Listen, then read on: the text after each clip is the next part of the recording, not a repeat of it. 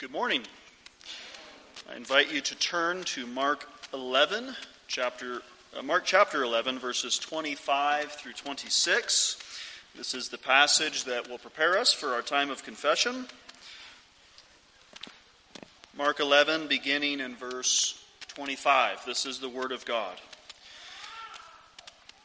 And whenever you stand praying, if you have anything against anyone, forgive him that your Father in heaven may also forgive you your trespasses. But if you do not forgive, neither will your Father in heaven forgive your trespasses. This is God's Word.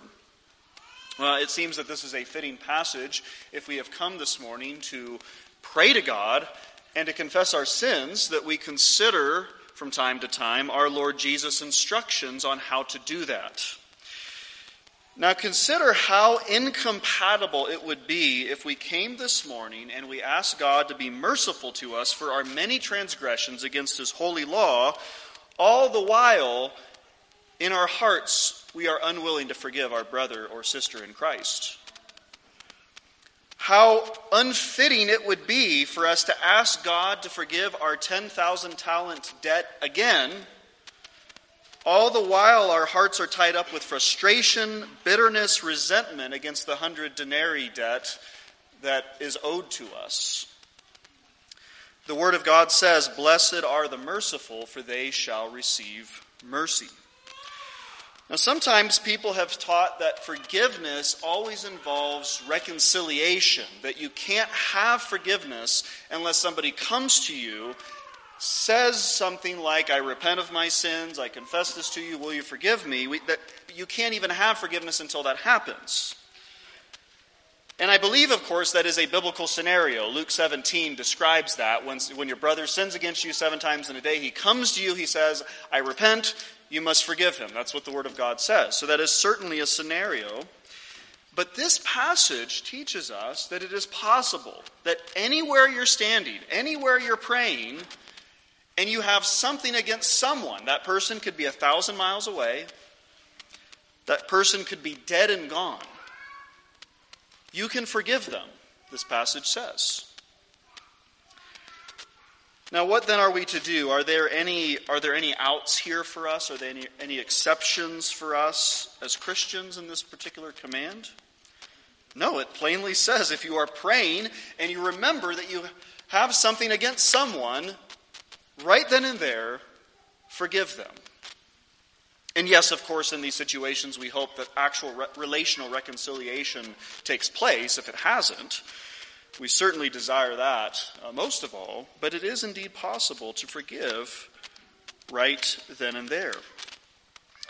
Now, when you forgive someone, what are you doing?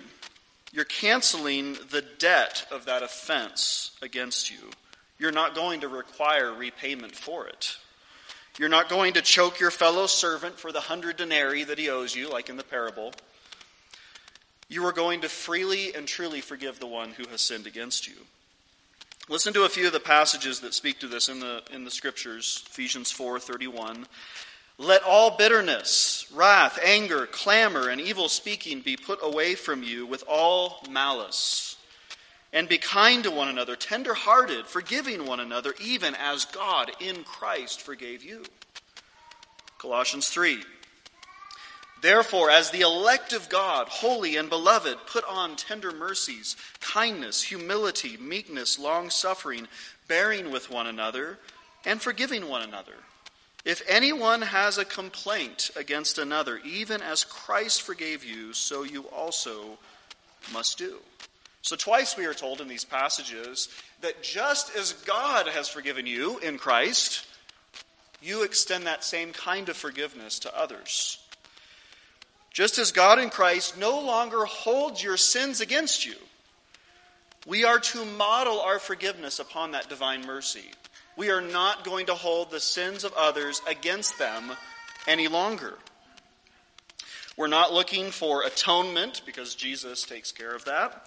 We're not looking for repayment. We're not looking for revenge. We're not finding subtle ways to try to hurt that person back because they hurt us. But of course, Jesus warned about that with the lex talionis in Matthew. The uh, Pharisees had begun to apply that principle of eye for eye, tooth for tooth, which was really a matter of civil justice. They had taken it and they had said, This is really useful for my conflicts. I'm going to use this against people. And so you say a mean word to me, I'll say a mean word to you because it's just. You take something from me, I'll take something from you. That's how they began to use this principle of justice in the matter of personal relationships. And our Lord says, No, this is not the way that my disciples should act. Instead, he says in Luke 6, I say to you who hear, love your enemies, do good to those who hate you. How's that for a principle of justice? Bless those who curse you, and pray for those who spitefully use you. This is overcoming evil with good. For every evil act committed against you, you respond with a good act, a loving act, a kind act, a merciful act. Now, I know that when we come to these uh, commands to forgive, especially one like this, where you're praying and the per- other person's not there, and there's maybe no opportunity at that point for reconciliation, you're thinking, this is very hard. And of course, in each of your respective situations, I do not know the particular offenses you have experienced. I know that some wounds are very deep. I know that some hurts last very long. And my intention is not to diminish sins committed against you as if they're nothing, or to diminish the pain that have followed from those sins. Rather, my intention is to remind you of the vast ocean of God's mercy do remember that this vast ocean of the mercies of God has swallowed up your sins time and time again. So many times your sins have been cast into that ocean, they fall into the bottom, and God is never going to retrieve them again. How many times has God taken those sins of yours and cast them into the deepest trenches of the sea, never to be seen again? And so, my question for you is will you imitate the mercy of our merciful God? Will you take part in that sin casting into the ocean when it comes to the offenses committed against you? And can you right now forgive the one who has hurt you, canceling the debt, committing to not holding it against them any longer? You might find it easier to say yes, but your heart might be saying no in some ways. You might be thinking, I'm not sure I can let it go that easily. We're going to be all in different places in this regard, depending on uh, our spiritual condition, depending on the offenses we've experienced. But I would ask you to commit to ask the Holy Spirit of God to enable you to forgive from the heart if it feels difficult. Since we have come to pray to God today, our Lord Jesus reminds us that we must come with a forgiving heart. Otherwise, we cannot expect our Father in heaven to forgive us. I'll close with the words of uh, J.C. Ryle, who commented on this, and he has some good questions for us.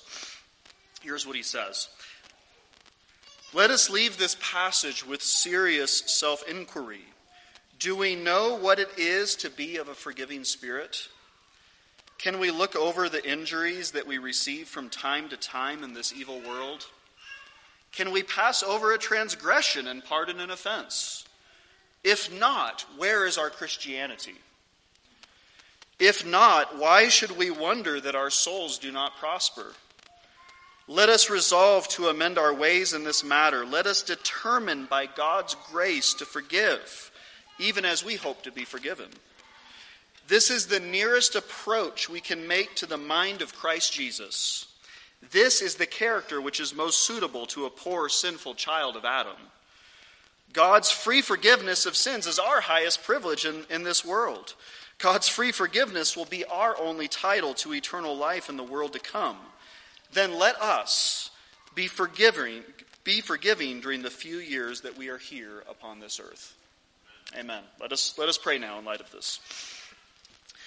Our Father in heaven, we thank you for your amazing, never ceasing mercy to us sinners, that we can come week after week and we can confess our sins and receive your forgiveness, that promise of pardon through Jesus Christ. We are so thankful that you do not hold our sins against us any longer. And we do come to also confess our weakness to forgive others. Uh, that at times we are very committed to uh, justice and vengeance and repayment when this is not how you treat us. And so we ask for your forgiveness in this. We ask for your strengthening grace to, to forgive others. And now we take a moment to confess our own sins to the Lord.